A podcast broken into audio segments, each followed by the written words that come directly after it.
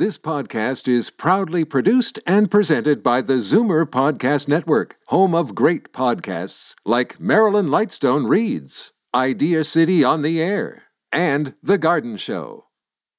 You're listening to an exclusive podcast of Fight Back on Zoomer Radio, heard weekdays from noon to one. Now, Fight Back with Libby Znaimer on Zoomer Radio.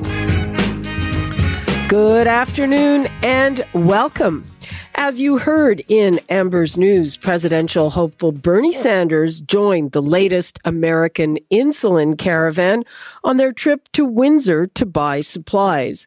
On this side of the border, insulin is cheap and easy to buy without a prescription.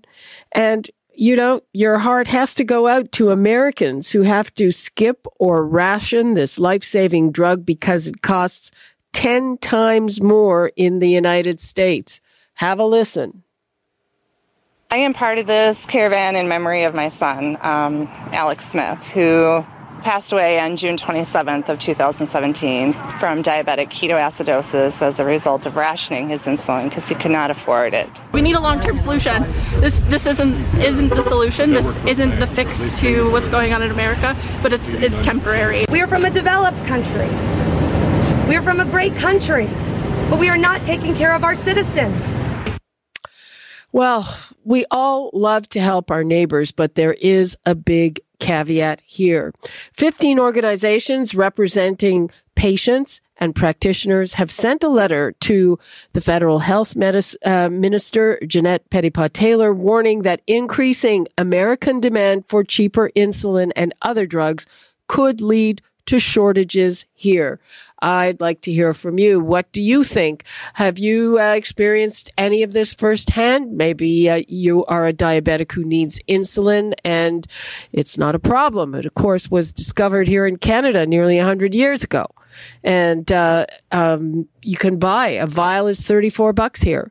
The numbers to call 416 360 0740, toll free 1 866 740 4740. And right now I am joined by Joelle Walker, who is the Vice President of Public Affairs at the Canadian Pharmacists Association, and Seema Nagpal, who is the Vice President of Science and Policy at Diabetes Canada. Ladies, welcome. Thanks for being with us. Thank you. Thank you. Okay, let's start with Joel. Uh, Joelle, what do you make of this? This, of course, is not the only time there has been a caravan of Americans coming across the border to buy cheaper insulin. I think, yeah, I think, and to your point, I think we, you know, our hearts go out to people who want to make sure that they're having access to affordable medications.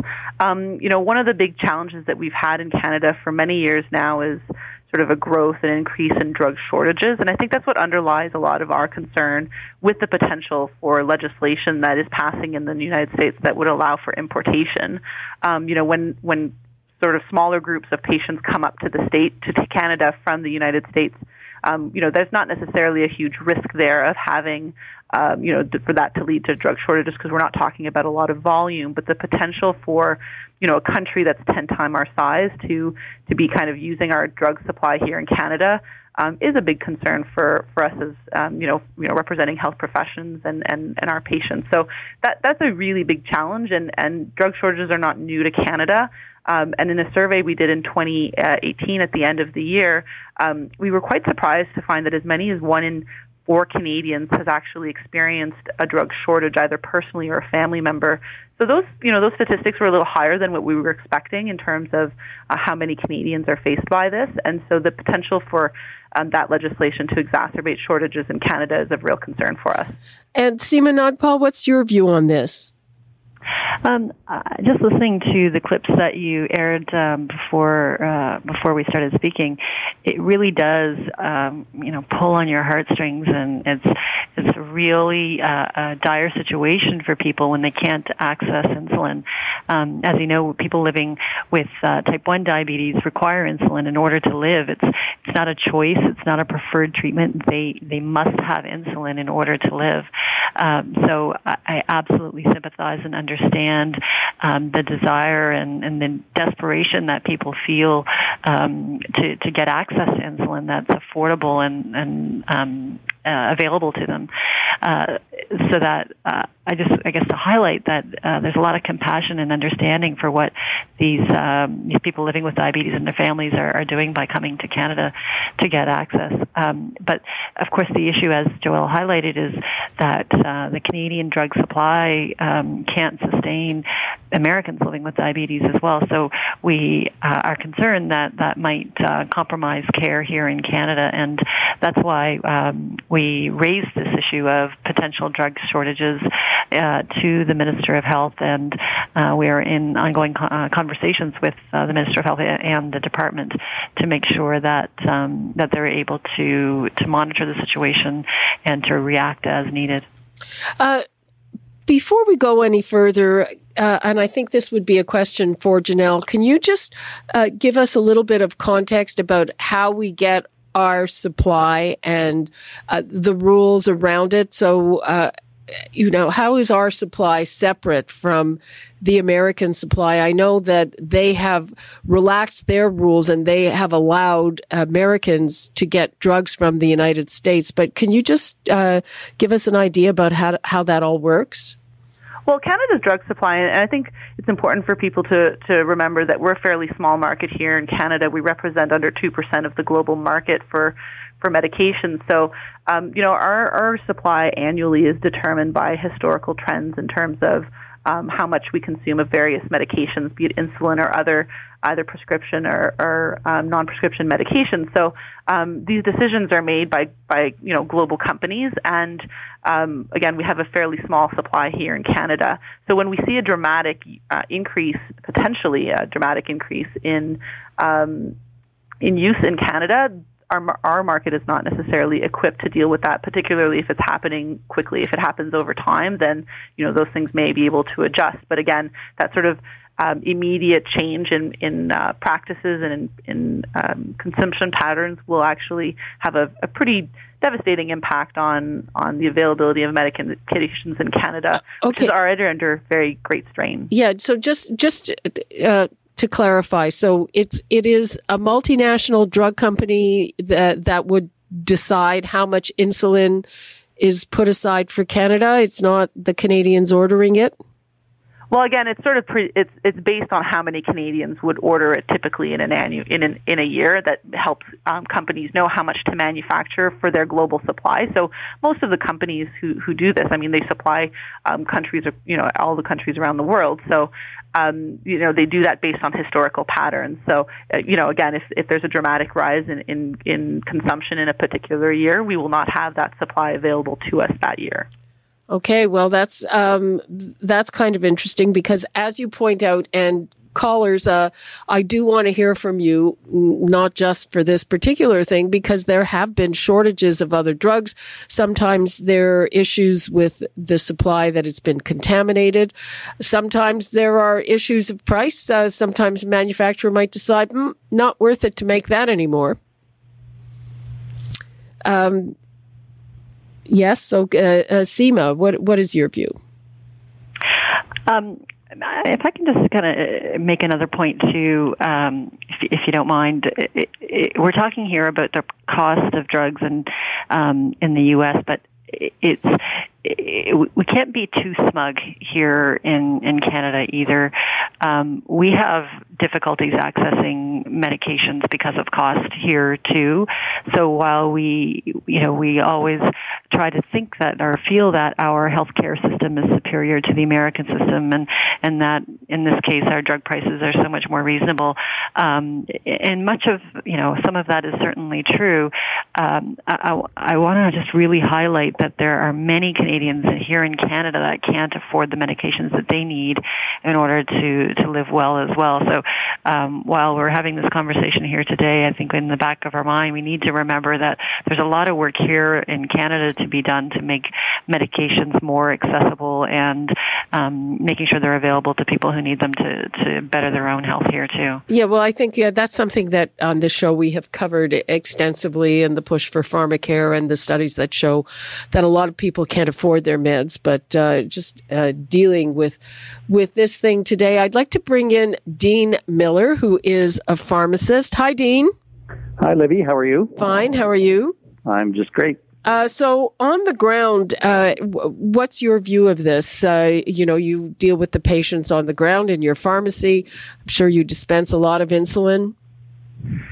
Well, yeah, I mean, insulin is is pretty much as commonplace as uh, you know somebody having a glass of water around a pharmacy because uh, you know, I mean, it's been around for you know almost a 100 years and still has uh, a lot of uh, use in pharmacies. It's one of those things that uh, you know Canadian discoverers, uh, you know, um, made many many years ago. So we've, uh, you know, anytime uh, a shortage or something or a potential shortage, um, you know, is is uh, uh, we're we're concerned about it because uh, you know it, you know we've we've seen probably in the last ten years with a lot of the pricing controls that have gone in.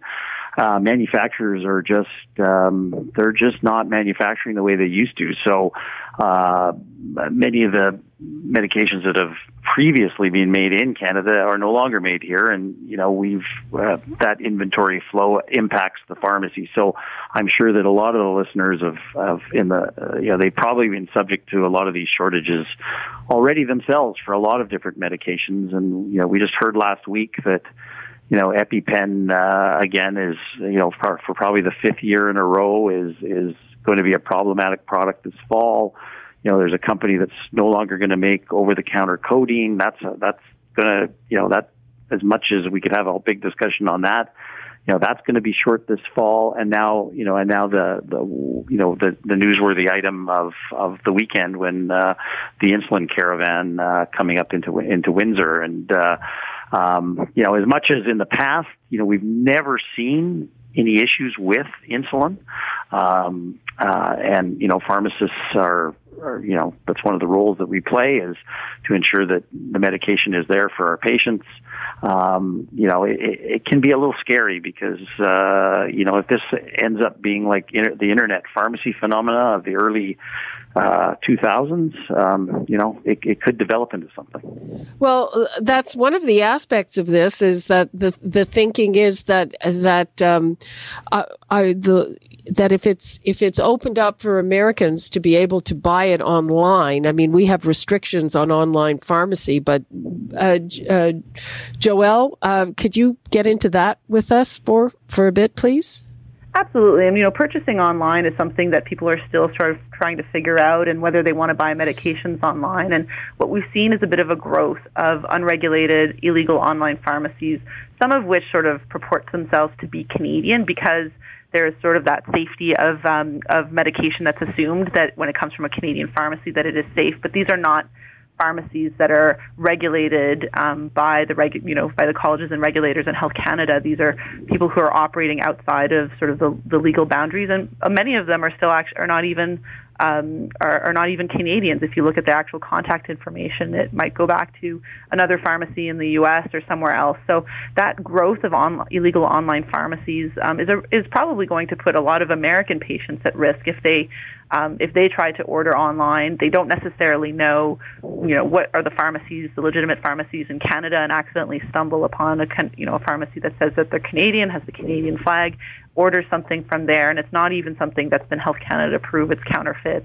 uh, et cetera. So that that's another concern. And again, um, when medications either flow through from can, you know uh, from um, from other places through Canada um, that are not um, legitimate Health Canada approved, um, you know sometimes they stay here, and it also can expose Canadians to some of those more uh, those unregulated sources and put people at risk. So, you know, trying to be preventative and trying to to not create a, a, a you know a space for for that to kind of flourish is sort of very front and center in our minds as well.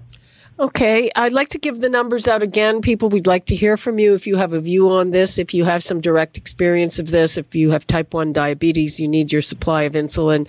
Do you worry that uh, Americans might uh, take your insulin because it is so much cheaper here.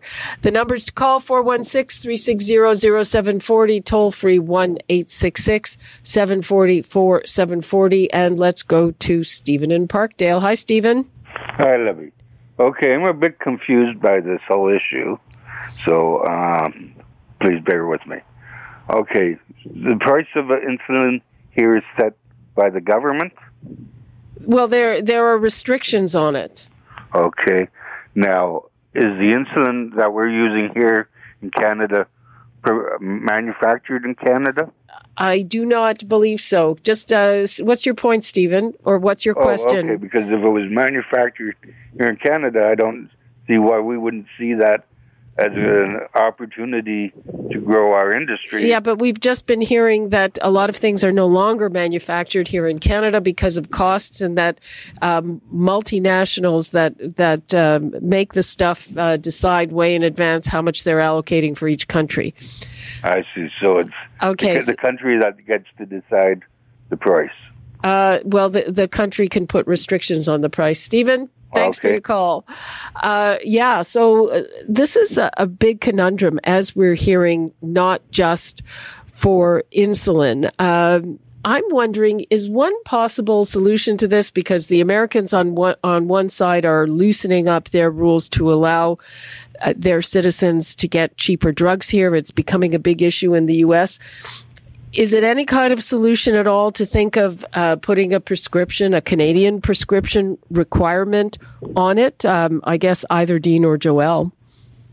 Um, Libby, uh, w- one thing that you know we I, I, don't think anybody's talked about is that most people do get uh, uh, a prescription for their through, through their insulin because you know they manage it through their physician and whatnot, but insulin is actually a schedule, what we call a Schedule Two product. So you don't necessarily need to uh, get a prescription for it. So, for instance, if an American came to Canada, it's really in the discretion of that pharmacist to say, "Hey, you know what? I'm going to sell that to you."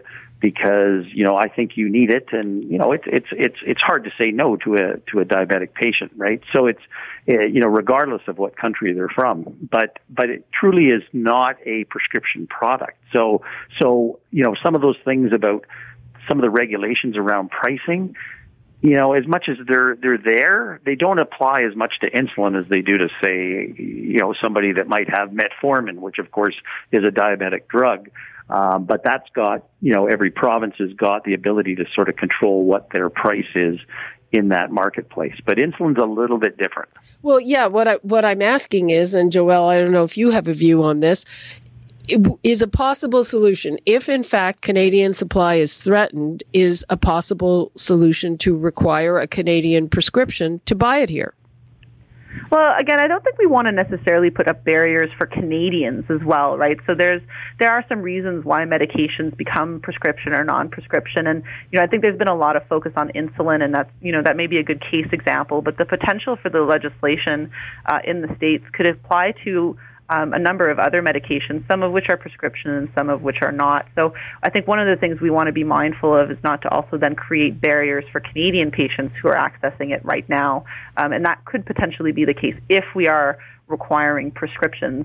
Um, you know, if somebody's sort of walking, and I think Dean sort of said this, if, if we're, you know, it's very difficult for pharmacists to, you know, to, to, to not provide the medications to a patient that walks in through their door um, you know, they want to be able to, they're there to provide that patient care and that, that experience. So um, it's, it's really a balancing act. And, uh, you know, this is why, you know, as the stakeholders who wrote this letter, we want to be working with both the federal government, with provincial governments and other stakeholders to make sure that we have solutions that are not going to then create sort of unincon- uh, unintended consequences um, for the future of our drug supply here. So it, it may not be that we might, that we'll feel something immediately, but you know if this pa- legislation passes or if there are other things that we're kind of messing around to try to control things that we're not creating inadvertent loopholes or so it really we really need sort of that comprehensive solution and one that looks as well as to what's happening globally and I think there's an opportunity for the Canadian government to take some leadership um, with other countries to try to identify what's driving some of these shortages that are happening both in Canada and globally, uh, and to play a leadership role to kind of bring everybody together and have those conversations. And then lastly, I would say, you know, the other uh, example that we've had recently is a medication that was compromised in the sense that um, there were found to be some impurities, and there was a major recall last summer of valsartan that yep. then led to some of the others. So all of these are things that happen sort of not in isolation from each other, and we really need a comprehensive strategy and an action plan for how we're going to address all of those. Uh, Seema Nagpal, do you think that uh, you know requiring a Canadian prescription for insulin is a possible solution, or something that would, as Joelle pointed out, put barriers uh, for Canadian patients? Yeah, I think I think Joel hit it quite nicely on the head. That um, putting up uh, barriers to accessing medications is is not in the best interest of people living with diabetes here in Canada. That that something um, a solution that would include that would make it harder when a person is um, trying to fill a prescription away from or trying to get access to insulin away from home, or if they're in a situation where they have run out of insulin in, in a particular context and they require it, they can go into their pharmacy and pick it up. So there's various situations where um, because insulin is life sustaining for people with diabetes that they require it immediately, where um, putting in a requirement for a prescription would actually be harmful to um, to them and and may result in, in poor health outcomes. So that's probably not not something to pursue. Um, but uh, again, uh, Joel hit this too. Um, insulin is really a, a flashpoint right now because of the caravan and and um, and because it is uh, uh, a life sustaining medication for people with type 1 diabetes but but drug importation from uh, Canada to the U.S. applies to all drug categories, and and it's not new. It just um, in in the context of the, of the new legislation is is potentially going to increase. So um, anything that would um, impact insulin alone really isn't capturing the magnitude of the problem. It, it, needs to be something that addresses the full scope of the problem, not just insulin. Although, from the perspective of, of Diabetes Canada, that's you know obviously our, our focus. But I think. Um, I think overall it needs to be a much bigger strategy to uh, to ensure that the Canadian drug supply isn't impacted by by changes in American policy. Okay, so you've written to the health minister. What do you want her? What kind of action are you looking for? Uh, we did join with several other organizations to um, to ask the health minister to to uh, take a close look at this and and monitor the situation. Um, impacting the insulin supply specifically from our point of view is something that cannot happen. Um, it would result in, in major changes and, and potentially um, life changes for people with diabetes here in Canada. So we are very concerned about the potential impact. yeah, but what what what do you think she could do about it? We need to have an active monitoring system to ensure um, there's a flag that gets raised when there are drug shortages, and and that uh, that they're currently um, investigating policy solutions here in Canada that could address this issue. Should um, should this continue in this way, this this has potential to really snowball, and we need the the minister to be proactive and the health Department of Health to be proactive in offering solutions to address the issue quickly. So my understanding is that this is um, this is on their radar and that they're um, that they're actively looking at what uh, options are available.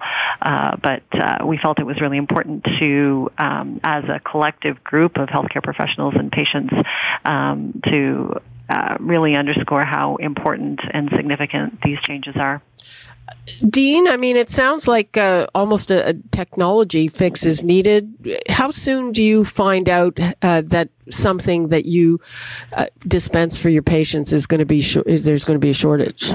Well, it's pretty quick, uh, Libby, and and you know before any medication sort of goes to an actual shortage, it usually gets put on what we call allocation. So I was just going to say that, you know, I mean, a diabetic patient that has a relationship with a pharmacist is one of our most known patients because they're in there all the time. And, you know, uh, some advice for, for the patients out there that might, you know, if this, if this amounts to anything is that, you know, make yourself have that conversation with your pharmacist in order to kind of ensure that that medication is there for you because we get a lot of warning as a pharmacist. You know, like I said, oh, you know, the rumors, you know, the, the caravan, before it would go to shortage, it would be put on an allocation and my pharmacy would be restricted to buy X number of products before it would actually be an actual shortage where I actually couldn't even get it.